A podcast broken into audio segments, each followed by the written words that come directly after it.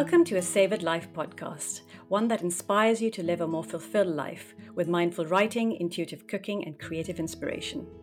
I'm Sumayya Usmani, your host, and each episode of A Savored Life is filled with creative expression, freeing our preconceived ideas that hold us back from fulfilling our true potential as writers and creatives.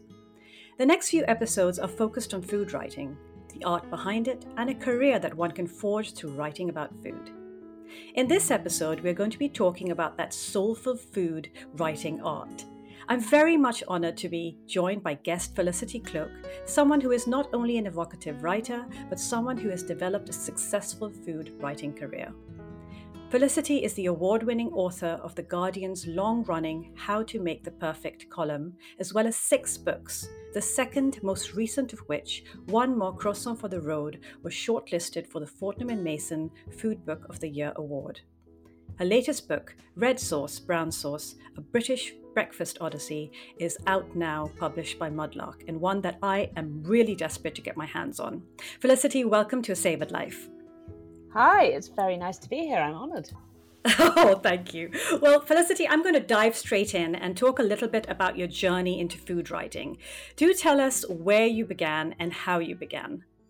Um, I always say that it started with simple greed, which isn't very glamorous, but I just always loved food. I even as a child, I was quite greedy and quite sort of always want to be the one making the cakes and not that my mum really condoned lots of cake making because i grew up in the 80s and 90s where it was very much like a flora low fat regime um, and there weren't that many cakes outside sort of christmas and birthdays.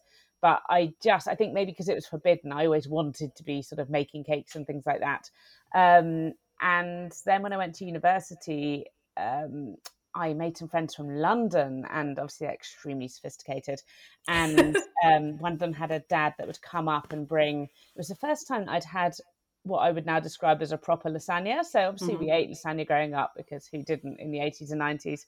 Um, but when I saw this lasagna, I realised that lasagna that my mum made, although delicious, was um, probably a bit less authentic than I'd been led to believe. And this, um, my friend Alice's dad used to bring these great slabs of lasagna that would stand up on their own from his, you know, their local uh, Italian deli in North London, mm-hmm. and that blew my mind. And actually, she wouldn't tell us when he was coming, otherwise we'd just send like locusts and want to eat the whole lasagna. but she also introduced me to Jamie Oliver. Um, she had a Jamie Oliver cookbook, and she would make. Um, sorry, that's my dog. That's absolutely um, fine. Probably means the postman's arrived. Um, shush. Um, the perils of an authentic recording. Um, yeah, absolutely. So, yeah, she would. Um, she introduced me to Jamie Oliver, and she would cook with things like aubergines. Now, it's not, you know, I didn't grow up in, you know, the uh, middle of nowhere. I do. I was acquainted with aubergines, but I'd never really cooked them. I think maybe we used to have in moussaka sometimes. I didn't really mm-hmm. like moussaka as was presented to me as a child. Um, and seeing her make things with aubergines blew my mind. Um, and I think university was a real time of just realizing that you could cook for yourself. And I'm not saying that we were cooking Jamie Oliver recipes all the time. I ate a lot of um, instant noodles as well and a lot of cereal.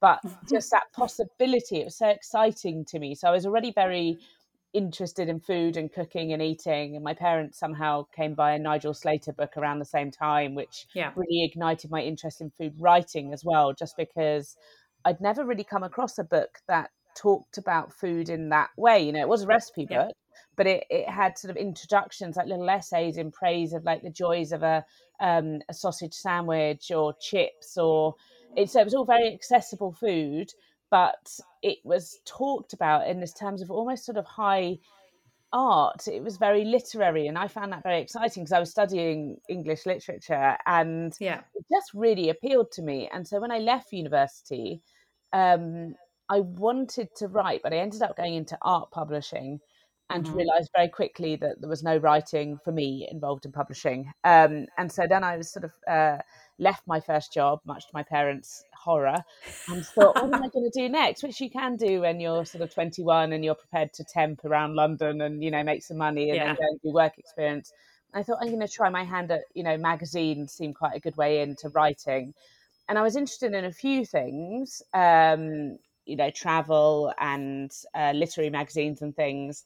And food was the other thing that occurred to me. And it turned out to be a really lucky time because it was when food magazines are really taking off in this country in sort yeah. of the um, mid noughties and there are a lot of them around. And I ended up, I did some work experience at Waitrose Food Illustrated magazine, as was, which used to describe itself as the vogue of food magazines. And it was yeah. so exciting to me because I'd seen it growing up and I was like, oh my God, I'm here. And then for some reason, um, they were very kind to me there, and I don't know. I wrote some little bits for them on like interviewing a garlic farmer in the Isle of Wight and things. I was so thrilled to see my name in the magazine. a few weeks, a few months later, I think they got in touch with me and they said, um, would you like to um, go on a press trip for us? And I didn't know what a press trip was, number one. I still have no idea why they asked me because it was a press trip to Chicago. It was mm. like the best break ever. And obviously, their, their reasoning was they weren't going to have to pay me, whereas they'd have to pay a freelancer. Yeah. Um, so they sent me, age sort of 22, having never had a byline that I'd been paid for, off to Chicago with a load of very experienced food journalists, um, you know, to do a little tour organised by the tourist board and eat in restaurants and so on. Stay in still the fanciest hotel I've ever stayed in in my life. Um, I basically thought this was going to be what my life was going to be like from now on, which didn't turn out to be the case. But um, on that trip, I met an editor from another smaller food magazine um, and as the youngest and clearly the most inexperienced uh, member of the trip, I ended up sort of doing things like carrying her bags. Um, you know, I'd been through boarding school. I was not um, above being subservient, so it was fine. Um, and it worked out okay actually because because I'd worked in publishing. When she had um, a vacancy coming up for a sub editor, which is the person in magazines who um, lays out all the copy, corrects the grammar, sometimes rewrites things if it's from people like chefs who aren't really writers, that yeah. kind of thing, that very nitpicking sort of job, which I very much enjoyed. I can be a terrible pedant. Um, she asked me if I wanted to apply. And again, because I was young and inexperienced, they knew they could get away with paying me very little. But that worked out okay for me. Um, and I stayed there for a few years ended up as features editor because it was a very small team. Um, and so I was finally writing about food um, and even writing the odd recipe. And I just think it was such a lucky combination of circumstances that I was yeah. interested in food and it was the right time. And there was enough sort of temp work around that I could support myself while getting into it. Um, yeah. So yeah, and I still have absolutely no regrets. Uh, God, how many years later? Nearly twenty, you know, fifteen years later yeah. It's just, you know, I, I absolutely love food, um, but I've still never been on a press trip that good. Sounds amazing. And Chicago, anyway, is one of the nicest cities for I know, I know. It's lovely. I get, I'm lucky enough to go to Chicago quite often, so oh. I do love it. Yeah, I and, am jealous. Uh, you can come along anytime. um, uh, but I have to say that that's such an inspiring journey because I think a lot of things that you said, Felicity, and I think you're lucky enough to have had is the sense of you know obviously the passion for food and loving it but the sense of knowing um, the direction you kind of wanted to take and and taking every opportunity that came your way at the time. And one opportunity led to another. And i think that's a very key thing for anyone wanting to get into food writing because I think that it's such a daunting, such an exclusive sounding career to have. But actually it's about dipping your toes into everything.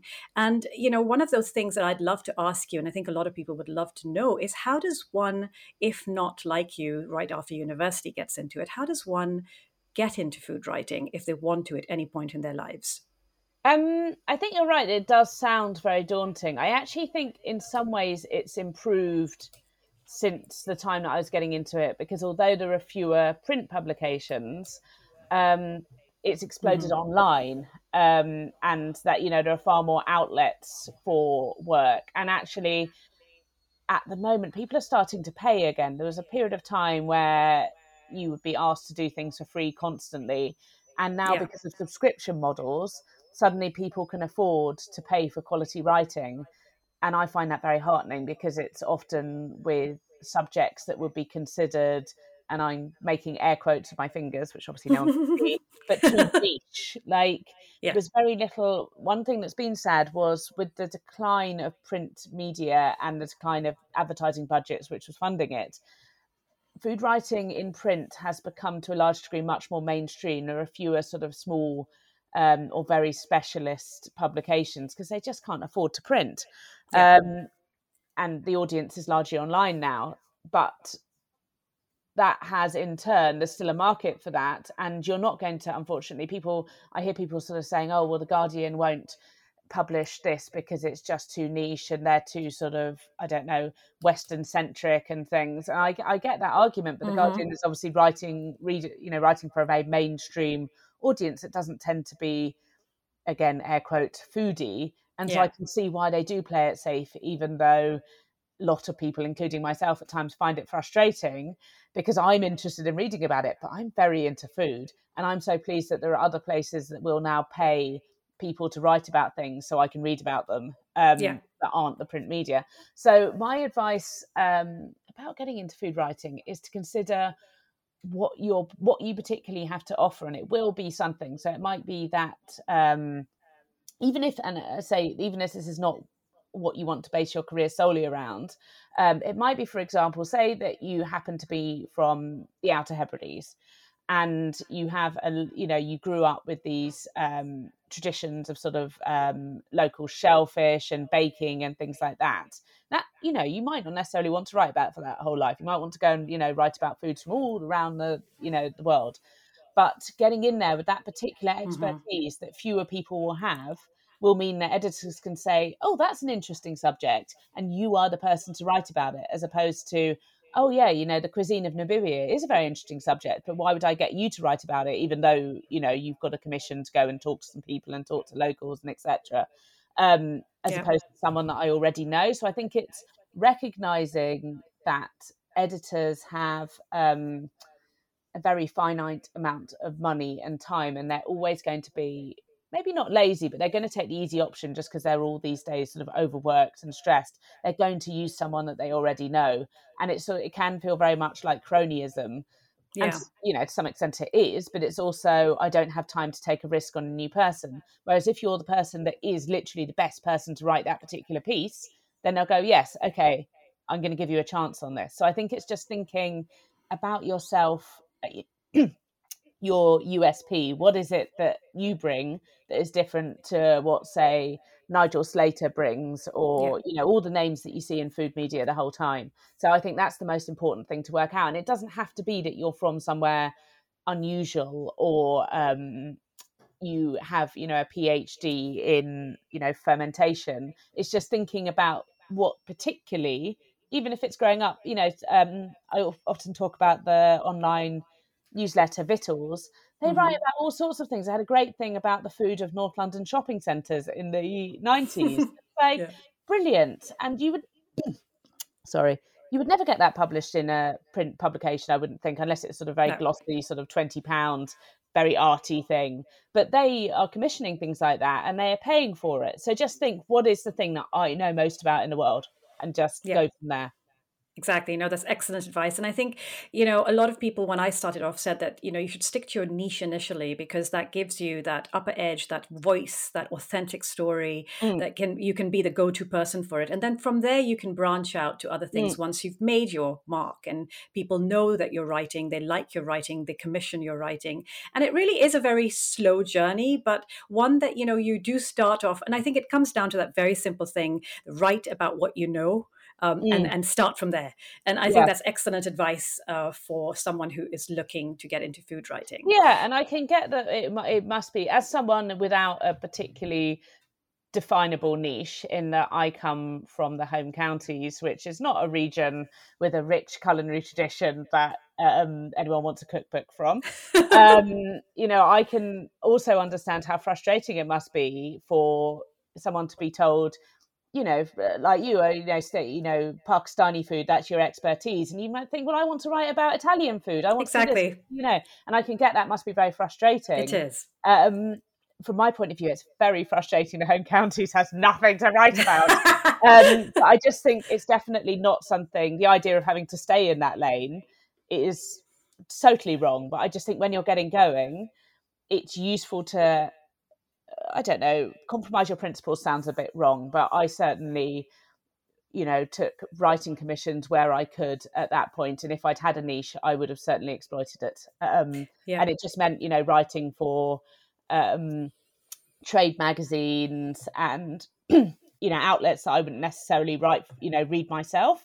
But if they're yeah. offering a commission, it's all good experience. So I do think that exactly. Being too idealistic, unless you can afford to, if you're independently wealthy, do whatever you want. Exactly. But, um, you know, for most of us that have to earn a living, I think it is worth being a little bit strategic about it to begin with.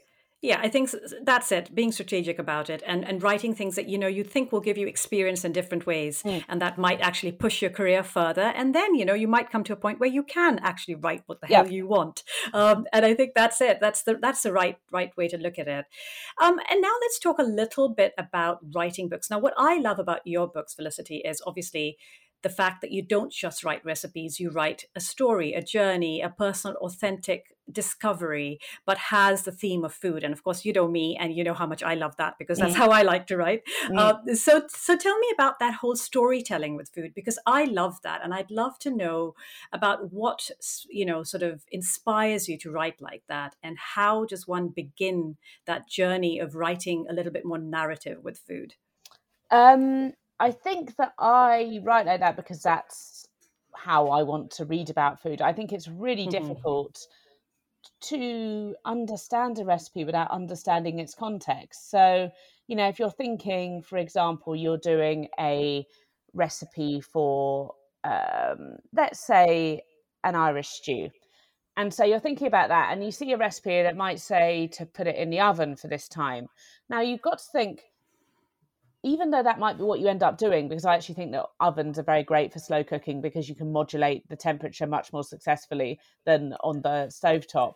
Originally, people wouldn't have had ovens. That wasn't mm-hmm. a thing. And so that is not how it would have been made. So you've got to look back at the old recipes and think, this was how it was done and why was it done you know why were these ingredients used why you know what is the story behind that and i think you can certainly make changes modernize it etc but i think it's difficult to do that it's difficult to really understand the dish before knowing where it's come from and what the story behind it is. And mm-hmm. so I just find it I find it fascinating and I hate reading um, recipes with no introduction at all. I want to know a bit about yeah. it. It makes me want to eat the dish, to make the dish, to it just sort of whets my appetite. And so I I don't want to see any recipe with, you know, nothing. Because you know, that's great. If it's the culture that you come from, then that's totally fine. You don't need that. But certainly, if it's something that you're less familiar with, even if it's from you know your own country, then you want to know a bit more about it. Um, so that's the thing that interests me, and I always want to. Um, I the bit that I enjoy most is the research and the learning about the dishes and the people that make it and things like that. It really brings food alive for me, um, and so I'm delighted that I've had the opportunity to do that because that's the bit I find recipe writing an interesting intellectual challenge because you are trying to think what works best. You know, it's sort of like yeah. why is it done like that? But also because of the audience that I'm writing for, it has to be something that's practical for your average home cook in the UK. Um, but that's not not necessarily always the most interesting version of the dish. So it's sort of thinking, how do I make this accessible to, in, to some degree without dumbing it down or dishonoring the dish? Um, mm-hmm.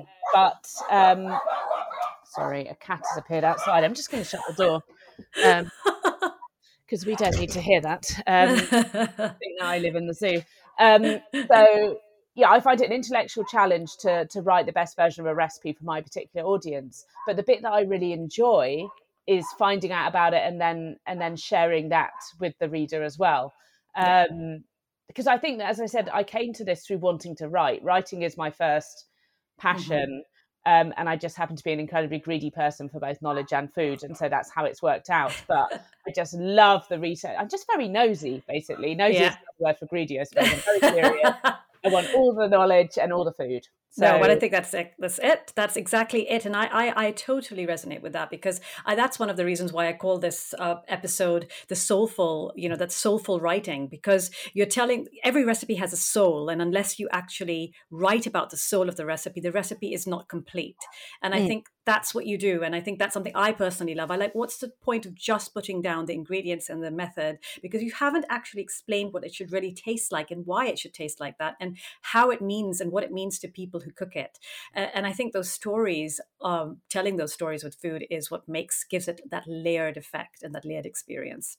Mm, definitely, it just you know, it's it's sort of the whole it should be the serving suggestion is knowing about knowing yeah. about the dish because it's you know you're going to taste more in it. I truly believe that. Yeah, I think so. Um, I'm going to just uh, just finally ask you a question. Now, I think this is something really that everyone really would love to hear, and that is how do you find inspiration? Is it what is it? How do you search for it? Do you, does it just come to you, or are there experiences in your life that lure you towards writing about certain things?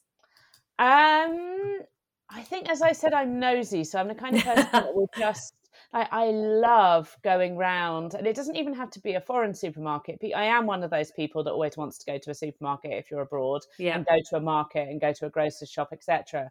But I can honestly, I go. So I live in um, North London. Obviously, I write for the Guardian. I was going to, and there's this monster for central London Sainsbury's in the Angel. Yeah. And it is not the best, you know, it's built in the 80s. It's very dark. Um, it's often run out of stuff. It's quite a stressful place. I, you know, I know it very well. I know where absolutely everything is. And I can still get a great deal of joy from wandering the aisles, just mm-hmm. seeing the different things that they've got in and how they've rearranged. I don't think they've quit, they've rechristened the world cuisine food aisles yet, but um, they've definitely had a bit of a rearrangement, and that's telling me things about what they think that the local market is like, as in you know who is buying what, and I just find that absolutely fascinating to look at things and go, oh. You know, you can get kosher pickles. I wonder why it was different, but you know, kosher yeah. pickles or kosher um, almonds. In fact, the kosher section is the best place to buy nuts that I found. They do really good value um, sorted almonds. They're excellent. Mm, um, nice. And so I just love going around and looking at those things, or looking at like the vegan section and seeing the new things that are there. Um, so I, I get inspiration from that. I also find social media, although I know people have a complicated relationship with it, mm-hmm. and I'm sure that I would be more productive if I spent less time on it. But I do find it inspirational, particularly following different accounts from around the world. So lots of US accounts, Australian, um, Indian, just people, anyone that someone recommends to me, or if I try something, you know, say if I'm doing a recipe for pad thai and I'm looking for people that have got recipes for it, and so you follow sort of food bloggers in Bangkok and etc. And then I keep following them because I love seeing the different yeah. things they're doing. They're eating out, where they're going on holiday and stuff. So yeah, it's basically professional nosiness. But I just yeah. I just think that it can just a walk around your local area if you mm-hmm. haven't had any shops in your local area, I suppose. Um, can spark inspiration for me and obviously travel as well yeah. um, and sometimes just reading books that are nothing to do with food you're thinking mm-hmm. um, oh that's interesting that they're i've just read the Cazalet chronicles by elizabeth jane howard which has mm-hmm. absolutely nothing to do with food great sort of family saga would highly recommend um, yeah. but they talk quite a lot about food in that and i found that fascinating in the terms of what a middle class family was eating in the war and after the war. And I thought, I wonder if there's something in that. Again, quite niche. But yeah. I was wondering about that. And also I remember the new um The Handmaid's Tale yeah. um sequel. When I was reading it, I was thinking there's so much about sandwiches in this. Yeah. This is weird. If I was thinking of a really niche PhD subject, I would go for the role yeah. of sandwiches in Margaret Atwood's writing. Yeah. Um, so yeah, I just because I'm very curious and very nosy, I can find inspiration almost anywhere. But I would say just keep your eyes open. Yeah, and just think, it. you know, don't, don't, walk around always with your headphones in or whatever. Just yeah. you know, keep, you know, keep your eyes open. Absolutely. And that's the same for any art. You just have to be so present uh, mm. and, and you have to make that presence quite intentional because I think when you start getting distracted by the things, you miss the little things and it's all in the details, isn't it? And even with, with something like what you've said, when you're writing or when you're reading something and it's nothing to do with food, th- there is always a story, something there. There's always something. And it just, it's amazing. It's just everything that links you. And there's so much to explore within that as to why, mm. how, what was it happening in those days? Why was this important? Um, and I think you're right. There's inspiration everywhere. It's just about you looking for it and being intentional about it. Mm, because actually, one of the things I love about food is the fact that it relates to absolutely everything. Yeah. you know, you can get. I've got. um I'm in touch on Twitter with the editor of Chemistry World magazine mm-hmm. because he was very helpful when I was writing about bagels and different alkalis and things like that. And he often they often do stuff about the science of baking and etc etc so the science which was not my strong suit at school you know there's history there's Yeah. politics etc it links into absolutely everything. And that's what i love about it. And everyone can um relate to it. It's something that everyone you know even if they've got a complicated relationship with food they've got a relationship with food. Yeah. and so i think it does you know and also talking to people. If you go into you know a grocer's shop and you don't know what something is just ask the person behind the counter and you often get a really great story about it and i end Yeah. up with you know coming out with this bag of stuff that i never I seen before and i probably make a real mess of it but you know i love that that you have a bit of a connection with someone Yeah. otherwise you would have just sort of paid and left Yeah. people are always really happy to talk about food in my experience They are, and it's amazing because I sometimes walk into my local Middle Eastern shop, and there's always somebody, you know, lots of uh, refugees that have come into Glasgow from um, different parts of the Middle East, and they've, they, it's amazing. Most of them can't speak English, and they're buying different ingredients, and I just become so nosy and ask them, "How do you cook this in broken English?" And they sort of just explain things to me. Put this together with this, and I just learned something from Mm. someone who doesn't even speak in English. You've Mm. actually just learnt from the ingredients, and I think that is fascinating. Yeah i just i absolutely love that it's very much a cliche that food brings people together but Yeah, it, it, it's it does. a cliche for a reason it's true Exactly. Well, before I end, I'm going to ask you one thing that maybe would help somebody out there. How does one, a writer, basically stand above other writers? What gives a writer a unique voice? What is it that they can develop, a skill that they can develop to create that unique voice? Oh, golly, that is a question. um, I well, and I'm just talking personally here. Um, but I, if I think about the writers that I most admire, it's people that aren't afraid to tell their own stories and Yeah. to write in their own voice. And that doesn't necessarily mean to be that you need to be sort of very slangy or whatever. Although feel free to do that. I, you know, I love that Mhm. but I want to I want to feel like you're talking to me um, without trying to um, write in a very sort of media trained voice. I want to feel like we're having a conversation, and I think that a lot of the most successful food writers, certainly operating today, do do that and Yeah. they you know it's not writing about food used to be very impersonal and i think delia smith is great and did a lot for cooking in this country and you know still does um but the time with, with which she at which she was writing it was very impersonal. It was you know there weren't a lot of details about her life or how she cooked things or her opinions Yeah. on things in her books. They were just sort of very reliable recipes. And we don't have to do that anymore. We've become le- much less embarrassed in this country about talking about things we like and dislike. And i want to hear that. I think that the best thing you can do for your own writing is give your own perspective your own very personal perspective because that's what is setting you apart from the other million people that are food writers Exactly. um, so yeah just don't, don't be afraid to be personal is, is my top tip That is a de- really good tip. Thank you for that. Now, just before we end, do tell me what. Now, obviously, your new book is out now, which is very delicious sounding. Uh, but tell us about other things that you are working on that we should keep an eye out for, oh well or, or I, things you can um, talk about. yes, I know. I'm now thinking that if I'll get in trouble, um, I'm doing something to do with the 60s and 70s chef Ooh. Fanny Cradock, nice. which actually has been really unexpectedly interesting and told me I thought I knew about her, and it turned out I knew absolutely nothing. So I've just read two biographies of her, Mhm. um, and I don't know if it's a secret, so I'm not going to say anything, but it No. will be out later this year. cool. Um, and I'm trying to think about um, a new book. I'm doing lots of promotion for the current book, um, but I'm trying to think what I want to do next, which is always a terrifying time. Um, and then I'm working on lots of summer columns for the Guardian as well, which um, will be fun. I don't not quite sure what's in my future for next week. As suddenly I'm sort of hit by this new, oh, you got to make six versions of this or that and do all the research and etc. etc.